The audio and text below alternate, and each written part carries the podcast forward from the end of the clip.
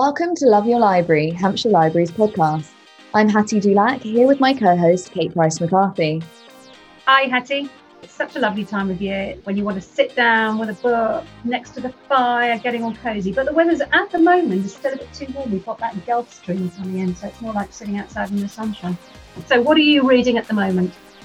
Well, yeah, I'm I'm kind of cozying up. I don't know what this warm weather you're talking about is because it's not reached my house. Um, and curling up on the sofa with a hot water bottle, I'm reading A Lady's Guide to Fortune Hunting by Sophie Irwin at the moment. And this is the debut novel of this author. And it's so far giving me some kind of Bridgerton esque vibes. We're talking about that kind of high society setting and a tale of a family trying to recover some of their finances via marrying into the right circles and things like that. It's written with a really kind of witty voice and very accessible. So I'm enjoying it so far. I'm looking forward to finishing it. How about you? What are you reading?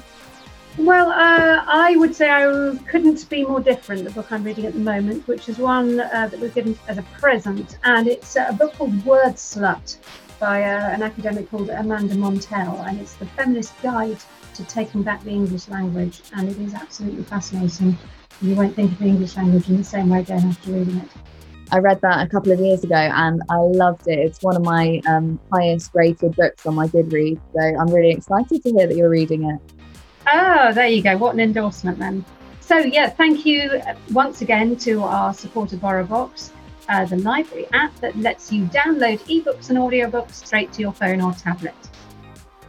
Today's episode of Love Your Library brings you an interview with Ruth Ware, who joined Kate for a chat about her latest book, The It Girl.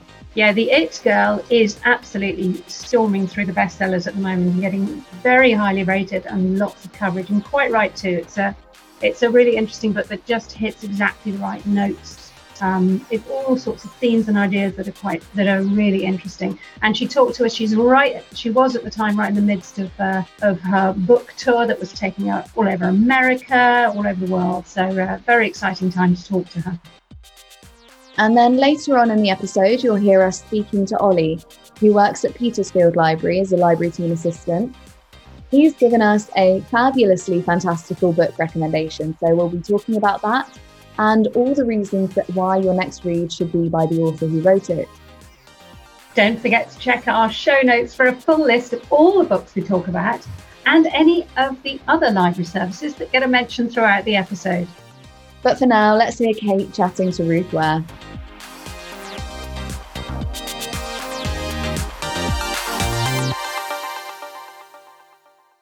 Thank you so much for talking to us today about your wonderful new book, The It Girl. I know that you're right in the midst of touring around telling the whole world about this now. So I'm kind of assuming that your pitch to describe what the book is about is going to be really on point now because you must have given an outline of what the story is so many times. But I wonder, would you mind doing that for us now? Would you tell us a little bit about the plot and about the characters? Absolutely. You can get my polished version. Yeah, I'm speaking to you from Edinburgh. So uh, this can be my run through for tonight.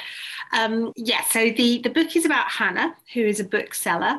Um, she's living uh, what feels like a fairly idyllic life, really. She's living in Edinburgh with her um, college sweetheart, Will. Um, they're expecting their first baby. Um, so on paper, everything's great, but we quickly learn that uh, 10 years before, Hannah had a fairly traumatic experience, um, which was that she found her college roommate April um, murdered in their room. Uh, April was strangled, and the college porter was convicted largely on Hannah's evidence so 10 years later hannah is trying to come to terms with this trying to put it in the past and, and move forward into a new chapter when she discovers that the man she helped convict john neville has died in prison. Now on the face of it this should be good news. It should be you know give her a chance to close a really painful chapter of her life but in practice, what it does is force her to face up to the fact that she has never been completely happy with his conviction. There are questions she's never been able to answer. And when a podcaster comes sniffing around uh, with some information that Hannah didn't previously have, she's forced to admit that not only did she possibly make a mistake which resulted in an innocent man going to prison, if that's the case, it means that April's killer is still out there. Not only does the book take these two different, very different timelines of the time at university and then 10 years afterwards, reflecting back on what has happened, but it's also in two very different places. Now, I was quite intrigued by your choice of those two places. First of all, Oxford and then Edinburgh. It's interesting you're in Edinburgh now, but could you tell me a little bit about, first of all, why you chose Oxford and then later on for the, for the later period, why you then chose Edinburgh? Yeah, well, I suppose um, partly I picked Oxford just because it's an intrinsically really interesting place. Um, I didn't go to Oxford University, I went to Manchester, which is a very different student experience. But you know, Oxford is such a fascinating place. Um, it's fun to write about because the colleges are very small. So it has that kind of claustrophobic, you know, atmosphere where really, if you break up with someone in your first term there, you're going to be having probably breakfast, lunch, and dinner with them for the next three years. Um, you know, you study in your college, you socialize in your college, you live in your college most of the time. And that just, it makes for a really like interesting place to, to set a plot. Um, but of course, the other thing about Oxford, um, about universities in general, but particularly Oxford and Cambridge, is that often it's the first time that people encounter people who are radically different from them in the sense that, you know, if you go to a regular state school like I did, you're going to probably encounter people mainly from middle and lower incomes. You're going to be geographically similar because you probably all grew up in the same town. Uh, you're probably culturally similar for the same reasons. And often when you go to university, it's the first time that you meet, you know, for me, it was the first time I met people who'd been to private school, people who were properly wealthy. It was the first time I met someone from Ireland. There was a girl from Ireland in our halls you know it was just it, it, was just interesting to see what happened when people were sorted by aptitude and subject. You know, we were thrown together not because of an accident of where we grew up, but because we all wanted to study the same subject or we all had, you know, achieved the grades that were needed to get into that particular university. And Oxford, I think, has one of the biggest sort of, you know, you have people from really just astonishingly privileged backgrounds, along with people who are just fantastically bright and, you know, just force their way in there so that it felt like a really interesting place to explore some of the themes of the book which are sort of class difference the haves and have nots the way people present to the world. And then edinburgh partly it's just one of my favorite cities. Um, i love it. And i always think if i have to spend a year somewhere um, in my imagination it might be as well be somewhere interesting but partly I was thinking, you know, if I was Hannah and I'd had this horribly traumatic experience at university and April is the kind of particular victim that the press tend to really go to town on. You know, she's young, she's beautiful, she's white, she's pretty, she's wealthy. You know, there's so many things that make her into a, a fascinating story from the point of view of the journalists. And so Hannah is just doorstepped and deluged and hounded for her side of the story. Um, and I thought, if I were Hannah, where would I go? And I thought I would go as far as I possibly could to get away from this uh, without probably going to another country. And of course, Edinburgh is, you know, it is another country. It has a different press, it has a different police force, it has a different justice system but it's not so far away that she wouldn't be able to go back and see her mum in an emergency. So I thought that's what I would do if I was mm. Hannah, and uh, that's what I made her do in the book. And those the the episodes at Oxford University, I felt so strongly that feeling that Hannah felt about being slightly a fish out of water. Was she going to fit in? And feeling that uh, you weren't going to match up to the standard of, that everybody else had. I was assuming that you must have gone through it yourself. So I was quite interested to read that you went to, to Manchester. So, how did you get under the skin of that sort of feeling? What sort of research did you do about, about an Oxford student's experience? I mean, in terms of research, I had a bunch of friends who did go to Oxford, um, including my sister. So I was able to just, you know, tap friends, ask them about their experiences, um, ask them how they had felt. I think ultimately, most of these sort of emotional things are just down to me putting myself in the shoes of the character and trying to imagine how I would feel if I were that person and you know i think imposter syndrome is is something that so many of us suffer from. It's certainly you know something that i encounter as an author thinking why should i be allowed to, to do this versus all the you know hundreds of other brilliant people out there? So i think it's just it's it's a something that's easy for me to relate to. And you know i'm sure not everybody who goes to oxford feels imposter syndrome. I imagine some people walk in there knowing that they got the grades and being incredibly and justifiably proud of that. Um, but if it were me, I would definitely, you know, I think there is a very real experience that a lot of people talk to me about, which was having been one of the cleverest people at your school, you know, one of the people who was always in the top few percentage of your class, and then going to Oxford and finding that you were in a college with people who were exclusively in that bracket. And suddenly you probably aren't the most clever person in your year or your tutor group because everybody else is just as clever as you. And that i think can be a real shock to the system for some people. And it's it's that that hannah fears but actually when she gets there she finds that she can more than hold her own. And it is an interesting time when you go to university you suddenly it's a very vulnerable time you're leaving home for the first time. But i was quite interested not only is she vulnerable then finding her way but also, in 10 years later, she's pregnant at a time, I think, when women do feel very vulnerable. And I, I thought it was a really telling moment when Will said, Look, You're not a pregnant Miss Marple. It is a very unusual situation that somebody who's very pregnant and you kind of want to look after and protect her. And yet she's she's getting herself into situations. She's uncovering information that uh, that could be dangerous. Did you um, choose that that moment uh, quite purposefully at a time of vulnerability.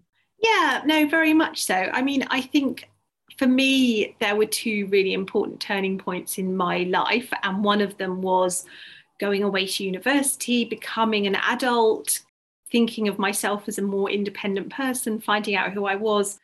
And then the second turning point, which was in some ways the opposite. I was sort of more about having my independence ripped away from me suddenly, was having kids. And that it was two completely seismic shifts in terms of the person I was and the way I considered myself.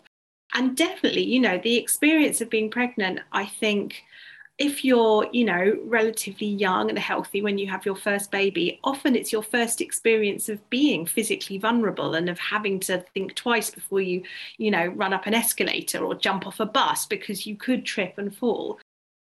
And I remember watching Fargo years ago, the film when it first came out, and the detective in that is hugely pregnant.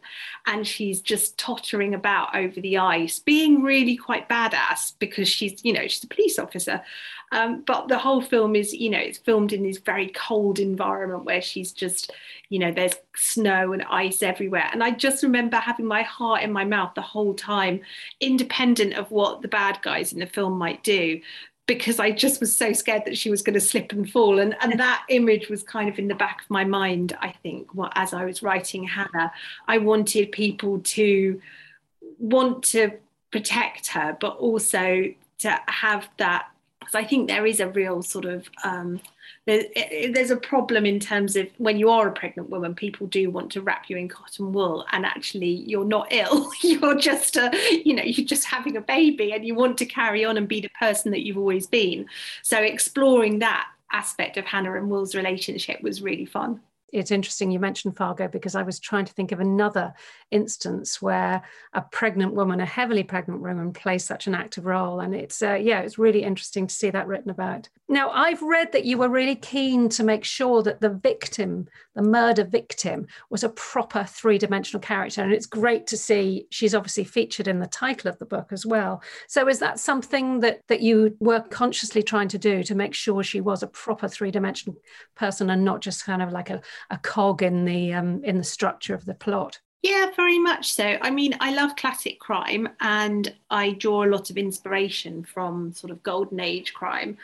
But if I did have a bone to pick with some of the books, not all, but some of the plots, do they do treat the victim very disposably. You know, their death is really just an excuse to set the mechanism of the plot in motion. I very much did not want to fall into that trap. You know, April is someone who has been defined in the novel by the press and the media and you know people on social media as a victim. She's very much put into that box.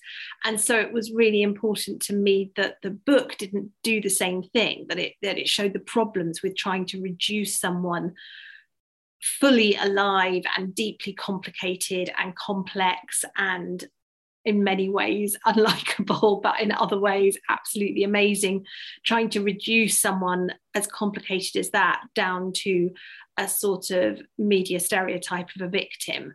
Um, so yeah, it was a really, it was something that I tried very hard to do was to bring April really fully and three dimensionally onto the page in the past sections of the narrative and to make her as complicated and complex as possible. Yeah, I did. I loved that the relationship they had. I can see that she's April. She's such an inspiration to uh, to lift Hannah out of her the normal way of approaching life. Very much so. Yeah. I mean, I think uh, the interesting thing about friendships is that we're often attracted to people who have very different qualities to the ones we do. And you know that april does have some very difficult problematic qualities as well. But fundamentally what hannah i think loves about her is the fact that she does push hannah's boundaries and she's you know she's spontaneous and she's fun and she's irresponsible and she she makes hannah do things that she would never otherwise have considered. And hannah really admires that about her because she knows those are qualities that she doesn't have. Um, and i think certainly with my friends yeah i find myself choosing people who have qualities that I wish I had, but maybe don't. it is a lovely to have that um, theme of female friendship running through this book. And I know you've talked about uh, The Secret History as being one of your favorite mystery books. So, was that an influence on writing this book? Um, I don't know if I would say an influence exactly, um, but it's certainly it's very difficult to write dark academia and sort of college set mysteries without thinking of Donna Tartt because arguably that is the kind of that's the one you know she set the bar pretty high with that, with that novel. But I think in terms of anything, I probably tried to go in a slightly different direction just because when someone has done something so brilliantly, you sort of don't want to tread too many of the same notes because you know that it's going to be very difficult to compare so yes I, I, I it was definitely it was in the forefront of my mind as i was writing but i I think, if anything, it made me try and explore slightly different themes to the ones that Donna Tartt's looking at. Yeah, it's interesting you talk about dark academia because I hadn't come across that term before, but I, have been hearing about it quite a bit recently. Perhaps you could describe to people listening who haven't heard the term before what it refers to and why do you think it's become such a popular thing? Well, the funny thing is, I, I had also never heard of it until I wrote this book. And then I sort of emerged blinking out of this kind of post pandemic cocoon that I was in and uh, realized that dark academia was now this huge thing on TikTok and that I had written a book that was mysteriously on trend.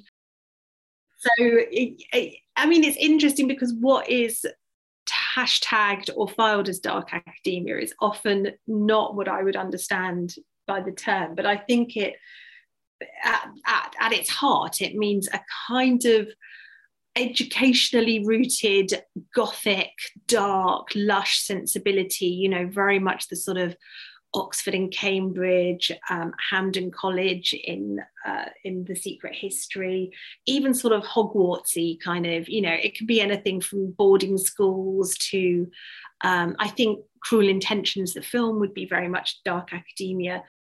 There's often themes of privilege. Um, there's a sort of a focus on the, the beautiful buildings. So it is a kind of, you know, it's a way for people to explore themes of inequality, have and have nots, all of which are very, you know, very current in the in the current sort of uh, political climate.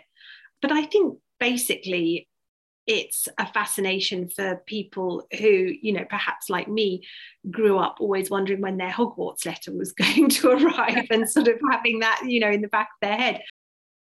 And I think, yeah, it's it, it's just such a fascinating place to inhabit in your imagination. You know, the idea of going off and living somewhere with all of these witty, popular, clever, cruel people is intrinsically fascinating can I finally ask? I know you are in the midst of, uh, of promoting your book, but have you got time to be working on the next project at the same time? I am working, yeah. I'm in the middle of writing, uh, uh, I guess it will be my gosh, uh, seventh, eighth book. I can't count, eighth, I think. Yeah, and it's uh, I can't say too much about it because it's still slightly rough around the edges, but uh, it's uh, going to be about a security expert whose husband is murdered and she finds herself suspected of having killed him.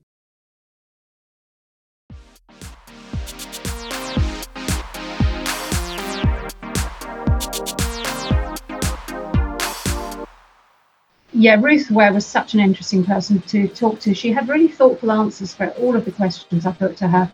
And I haven't read any of her others yet, but I intend to do so. I'm on the, uh, the waiting list on BorrowBox. The, there's In a Dark, Dark Wood and The Woman in Cabin 10, one by one. So uh, uh, she's got a great back catalogue of books for me to enjoy over the autumn and the winter.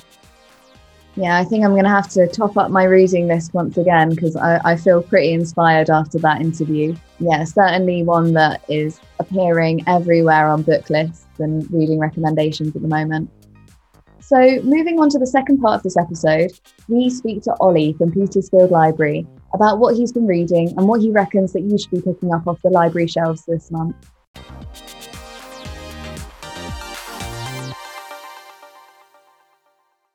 Hi, Ollie. Thank you very much for joining us on the podcast today. Thank you for having me. Now, you're here to talk to us about a book that you've chosen by one of the nation's most loved authors. But before we get onto that, I just wanted to ask you to tell us a little bit about the library you work in, if that's all right. Yeah, no problem. Um, so I work at Petersfield Library. Uh, it's a fairly small market town, but it's the second biggest library in in uh, in Hampshire. It's it's very lovely, warm, welcoming. There's there's about ten of us, I think, who regularly work there, and every week we do, you know, our, your general library activities, rhyme time. Um, we also have craft clubs and construction clubs, creative writing clubs. More recently, we've been doing uh, we've been handing out food vouchers and um, and winter warm packs to, to those who are who are in need and this week is half term, so we've been having some some board game stuff, some uh, some other craft activities, done some more reading and things to, for the children. So yeah, you know, it's a it's a lovely library, and I and I love working there. Well, I must say, I think all the different libraries around Hampshire, they all have their different personalities. But I do have a sneaking love of Petersfield Library. I do think it's a it's a really special place. I always enjoy any visits I make there. okay, so moving on to your book choice. You have picked a Terry Pratchett book, which is always going to be a hit with uh, book lovers. Um, could you tell us a bit about the book and also tell us why you think it's worth a read? It was very difficult for me to pick pick my favorite Terry Pratchett book. Uh, he's he is my favorite author, and I was stuck between uh, three main ones. So I went for I was going for Mort, uh, Small Gods or The Hogfather. Uh, I finally settled on Small Gods as being my my overall favorite. Uh, the, the summary of the book is that there's lots of gods in, in the universe of the Discworld, and one of them is called Om. Uh, he comes back to to speak to a prophet and manifests himself in the in the plane, and it turns out that no one really believes in him anymore. Uh, so he can only manifest as a tortoise, and he has no godly powers or anything like that. Uh, and he comes across a, a, priest, a very low priest in, in the order called Brutha. He's um, illiterate, and everyone kind of thinks he's just extremely slow and dim-witted. And this is the only person that Om can talk to, his new prophet. And the story is about them going through the world and trying to sort of figure out what they what they can do, try and maybe reform the the church a bit if that's what Om wants uh, or the people, as uh, as now Om has no power, so he can't really enforce anything. And the reason I like it so much is because I think it was the my first sort of introduction to um, philosophy, really, as like a sort of ten or eleven year year old and I think it, it taught me a lot, and and I, I really love just some of the, the witticisms and uh, and just the, the knowledge of, of Sir Terry Pratchett. Really, for me, I, he's he's an incredible author, uh, very intelligent, obviously, and um, he taught me a lot. So yeah, it was it was it was good to read. Amazing. So you say you read this when you were a bit younger. Do you still pick it up now and, and reread it? Oh yeah, ab- absolutely. Yeah, I think I must have read it like sort of four or five times at least. So it's got that kind of nostalgia factor. Does that mean that you kind of pick up new things and new concepts every time you read it? Well, there, there's things that I forget for sure. I think the the the stuff that is interesting and um and sort of witty and funny or whatever that that stays with you, uh, but you kind of remember it as you're rereading. You know. Mm-hmm. Even when you were explaining the book, sort of uh, giving a synopsis, I, have not read that one. And um, as you were talking, I was thinking, I was imagining the premise in my head, and I think it's it seems like a really funny premise. You know, like just these like juxtaposed characters in in different situations. You know, a, a lot of open room for for wit and and some of that. Yeah, absolutely. I mean, you've got this incredibly powerful god who who still has is in theory one of the most powerful gods uh, of the of, of the Discworld. But in reality, no one is actually worshipping him anymore because they've kind of they're now worshipping the the structure of the religion, not actually the god itself. So he thinks he's all powerful, and that's how he kind of talks. Except he's just a tortoise, you know, and he can't do anything. So how, how does this book fit in, sort of time-wise, in order-wise, with other books? Well, it, it's one of the stand standalone books. It's not. Um, okay. It's not part of a um, a collection as, as, such. You know, you've got the Sam Vimes collection, which is sort of police crime sort of stuff. You've got the Witches, which is uh, like feminism and and witches. so yeah, this is one of the standalone ones. I think there's sort of six or seven or something which don't fit into any particular part. And, and for me, some of those are the best ones. I also really like The Truth, which is about journalism and newspapers and things like that. And that's what one of the reasons why I love the Discworld and also why it was so hard to pick a book because they're just such varied varied mm-hmm. topics as well and always always something interesting you know I'm going to make a, a, terrific admission now. I have never read a Terry Pratchett book. Oh, I, am severely disappointed. well, you know, that's great. I love it when a kind of world opens out. I'm interested that you said you're kind of interested in philosophy and so on. What What is his Terry Pratchett's stance on life? Do you get a feel for what that is all about? I mean, I I gather he was a kind of an all round good man, but how does he connect with philosophy? Would you say? Um, well, actually, I have some of the quotes loaded up here. I can't quote them from memory. I'm not quite that intelligent. Um, but I, I think this could give you a bit of a clue. So let me find that. Okay, so so one of them was um quote from I, I think Om, the the god, or possibly Brutha, the the prophet. I'm not entirely sure, but it says um what have I always believed that on the whole and by and large, if a man lived properly, not according to what any priest said, but according to what seemed decent and honest inside, then it would, at the end, more or less, turn out all right. I think that that kind of sums up his belief, really. And and I mean, there's there's a lot which might be a bit contextual, but here's one which uh, gravity is a habit that is hard to shake off. Uh, he's talking about the the turtle flying down and about um, it was the first time I'd really heard the the story about the Greek philosopher who got killed by a by a oh, turtle. Oh, yes. Yes. You know, supposedly true or not, who knows? But um, but yeah, I think that the the whole story I think comes from that uh that legend, if you will, about the oh, philosopher really? being killed. I do love it when books of fiction, so many of them have sort of philosophical effects on you. I'm a big fan of Iris Murdoch, who was such a prominent philosopher, and um, Tolstoy. Um, he's he has reading War and Peace just changed the way I saw the world, and it's uh, it's wonderful that a book can have the power to do that. Absolutely, yeah. Yeah, yeah. Uh, Hattie, was there anything else you wanted to say about? Uh... Just just following on from that, really, I think it's especially powerful to read books that change your worldview and shape your worldview at a young age, and I think because Terry Pratchett's writing is really accessible, it facilitates that. You can enjoy it as an adult, but also you can access it as a as a younger reader as well, which means that you're kind of opening yourself up to new concepts while you're still learning about yourself and forming ideas and and Definitely. exploring and stuff like that. So I think it's one of the things that is so special about this genre is that you know you, it, it forces you to use your imagination and that's the kind of the best thing about it really you get to exercise that part of your brain yeah yeah I, and I, I think it gives you more scope to tell those kinds of stories as well because you can say whatever it is uh, it can be anything but it allows the the author and the reader to enter into a state of oh what what if this was real? How would people mm. react and what would they do? And and that's what i love about uh, the discworld in general is how they're always about something social. They it always is something that's uh, relatable. You know even though it's in a fantasy world it really terry is telling a story about something that that you can you can think about in your own life. Mm-hmm.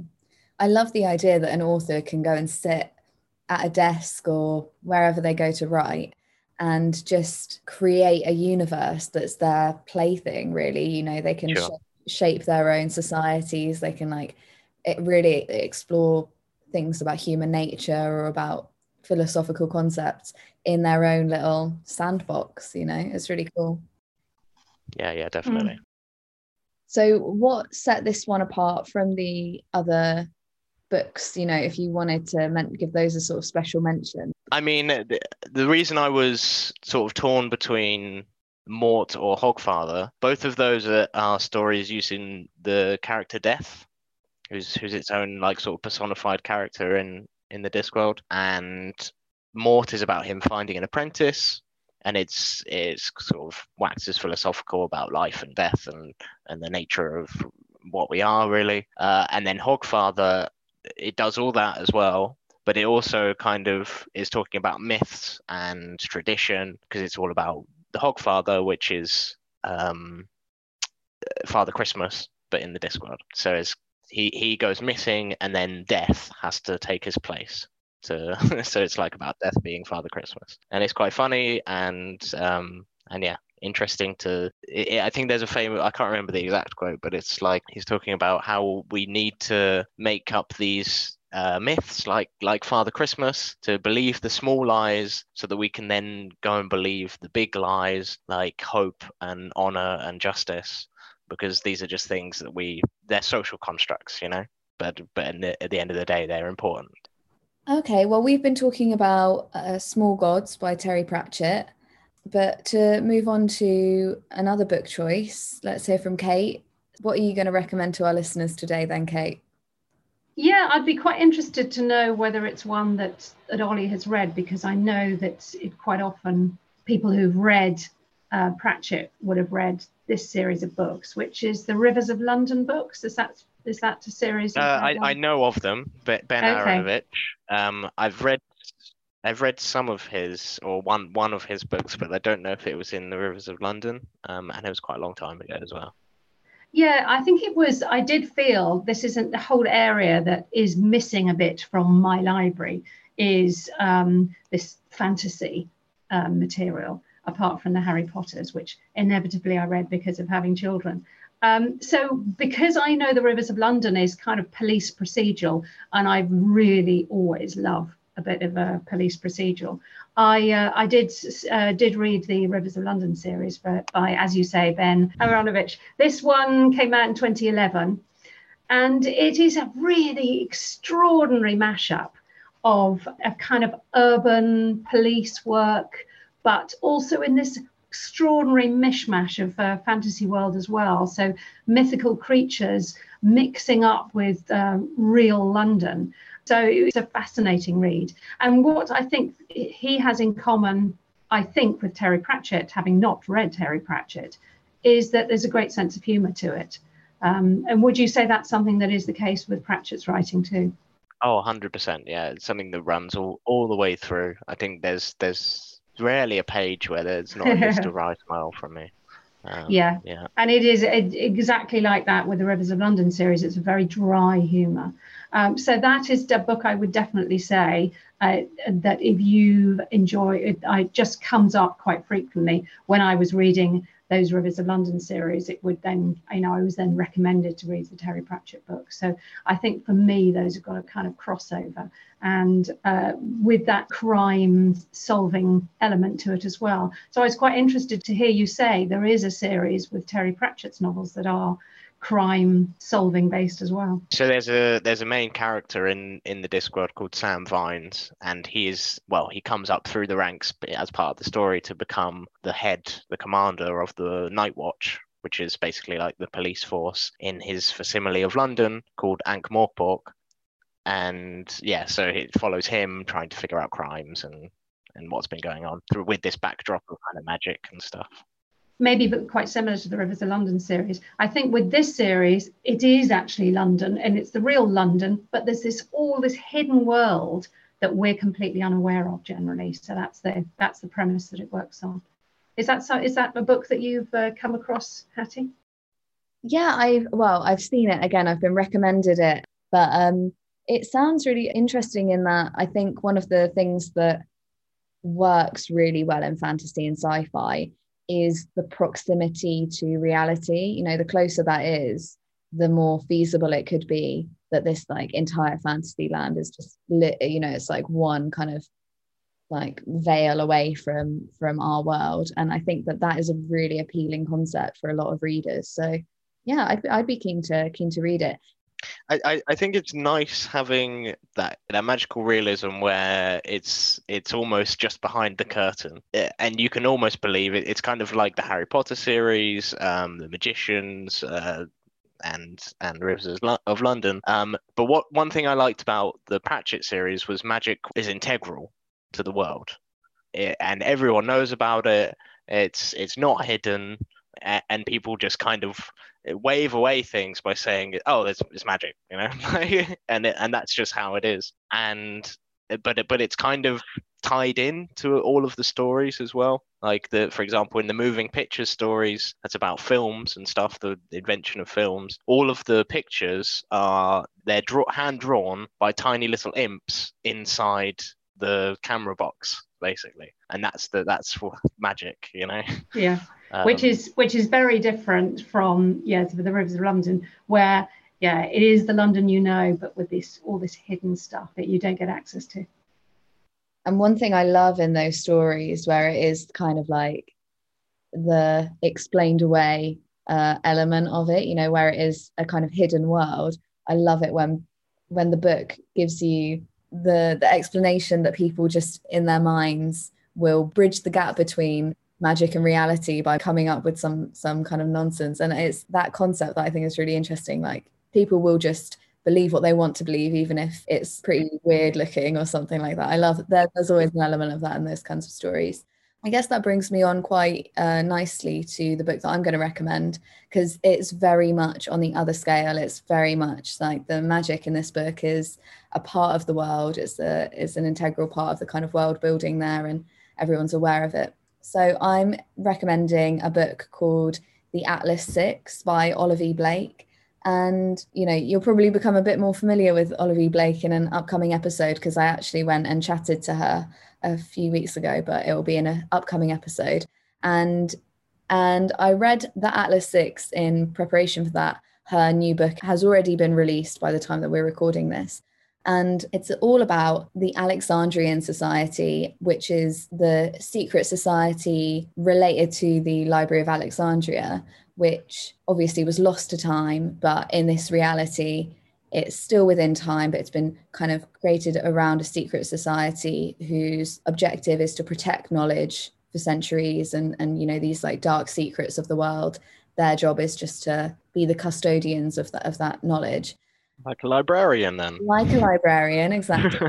um, and there, there are classes of people all across this universe with different magical talents. Um, exactly like librarians, then. Yeah, exactly. You're not meant to tell anyone. and um, yeah, some of these talented magicians are recruited or selected really for this secret society where they kind of work protecting the knowledge but also completing challenges to see if they're up for the task uh, by the end of the kind of years period that they have as their almost like an internship. Oh so it's kind of like a like a uh, trial kind of thing then. Then it's got almost like those um those young adult sort of high school kind of similar things. Like they have to have to do a trial and then they win. And i always enjoy those actually quite a lot. I, lo- I love a good coming of age story. Definitely. And it's really fun. I mean i would say that it's potentially you know it's at, at, at the top end of YA. Probably there's some pretty gory bits, there's some pretty uh, racy bits. So it's definitely not necessarily one for the, the younger end of the spectrum on, in terms of YA readers, but it's definitely a really, really good read. And yeah, the, there's a whole kind of dark academia vibe to it, which is quite appealing. I think. Give it a go. It does sound interesting, actually. Yeah. Okay, it's interesting you're picking up on the uh, the popularity of Dark academia, yes, because that was something that came up with Ruth Ware in her book, The It Girl, and the popularity of that genre. It's amazing how a genre like that can suddenly uh, have a lot of focus on it. So, um, so yeah, very on trend. It was very, very popular on social media. So I think it got picked up on BookTok and the community on there and it's kind of taken taken the internet by storm in a lot of ways it's a it's a good one if you're if you enjoyed the Hunger Games or were a fan of Harry Potter, kind of a series of unfortunate events, that kind of style of world, but also bringing in some of the darker topics, darker themes. Well, I did enjoy all of those, so you've you've converted one person at least. but yeah, it's all about secret societies, magic. The characters are kind of deliberately all quite unlikable really. They're all quite selfish and self-absorbed because they're talented and they know it and they are using their powers for their own gain and things like that. I think it's a good study in um, some of the darker sides of humanity which is again an, another interesting kind of philosophical concept. So i think it ties in quite nicely to what we've been talking about today. Well, and also it's another link to Terry Pratchett because it isn't there a, quite a key figure in the Discworld novels of the librarian so it's uh, once again libraries playing an important role. Absolutely, the the the librarian of the unseen university, the magical university. He's got turned into an orangutan by a by a rogue magical um, spell, basically. Of course. We've been talking about the Atlas Six by Olivie Blake, Rivers of London by uh, Ben Aaronovitch, and Terry Pratchett's Small Gods. So before we go then, Ollie, are there any other exciting reads you'd like to give a special mention to? Oh, what have I been reading recently? I've got so many on the go. I think I've got about 20 books on the go at the moment. So, well, I've recently been rereading Fahrenheit 451. And what else? So, I've also got a book on, well, this is a non fiction one, but it's um, the language of animals which was or the secret language of animals or something like that, which was very interesting. Well, so there's so many really. I don't, I don't. At the moment, I'm going through a, f- a few classics as well. Uh, I'm rereading some uh, Asimov books, the, the, science fiction writer, and Kurt Vonnegut, Cat's Cradle. It's also very good. But yeah, I, I, I think there's so much information there out these days that I, I don't think I can really vouch for everyone's personal um, tastes no accounting for taste, as as they say. That's it. Well, no, that sounds like a, a very good, very good reading list. To be honest, it has given me a bit of inspiration to go maybe go back and reread Fahrenheit 451. Yeah, it's, it's a great book about um about book burnings and and possibly how uh, how that's a bad thing, really. yeah. Definitely not something we endorse at Hampshire Libraries. Mm. yeah, I think that's the only thing I know about that book is it's the that's the temperature that books burn at. Is that right? Mm-hmm. Yeah. Yeah. Pretty much anything, really. that's true. Wonderful. Well, yeah, thank you so much for joining us. And it's been a pleasure to hear from you and get some recommendations to top up my reading list. I'm sure Kate's reading oh, list. Yeah. The, all the ever-growing list. Yeah, thank you so much.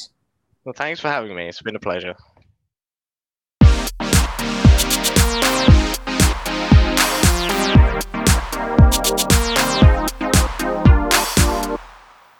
It was great talking to Ollie. Our library team assistants are such a fount of knowledge with book ideas, such passion about the books they've read, and that they're so keen to share with other people. One thing I really, really love about talking to the people from our library teams is that they've always got, you know, a trick up their sleeve to get you to read something that you've never even considered reading before. I think it's safe to say that we're both we're both probably going to dive into a pile of fantasy fiction after that chat with Ollie. And you can look out for Ollie over in our Petersfield branch, which is, from the sounds of it, a lovely spot for a cosy autumn read. I have to say, there's something about this weather that's making it all too easy to curl up with a good book. Absolutely. And although it's wrapping up now, I have been inspired by Hampshire Library's Booktober photo challenge on Instagram to add even more titles to my to read pile. For listeners who might not follow us, we've been setting daily prompts for book lovers to post different photos relating to reading and libraries. If you head over to Hants Libraries on Instagram, you should be able to see some of the highlights, and uh, we'll drop we'll drop the link in the show notes as well, so you can click on it there. And even more excitingly, we're gearing up to launch a new tote bag so you can carry all your library books home with you in style. Uh, you'll be able to claim one free for a limited time.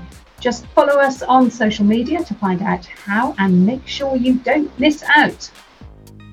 Well, that's about all we've got time for today. Thanks to Ruth Ware and Ollie from Petersfield Library for joining us today, and thank you for listening. I'm Kate Price McCarthy. And I'm Hattie Dulac.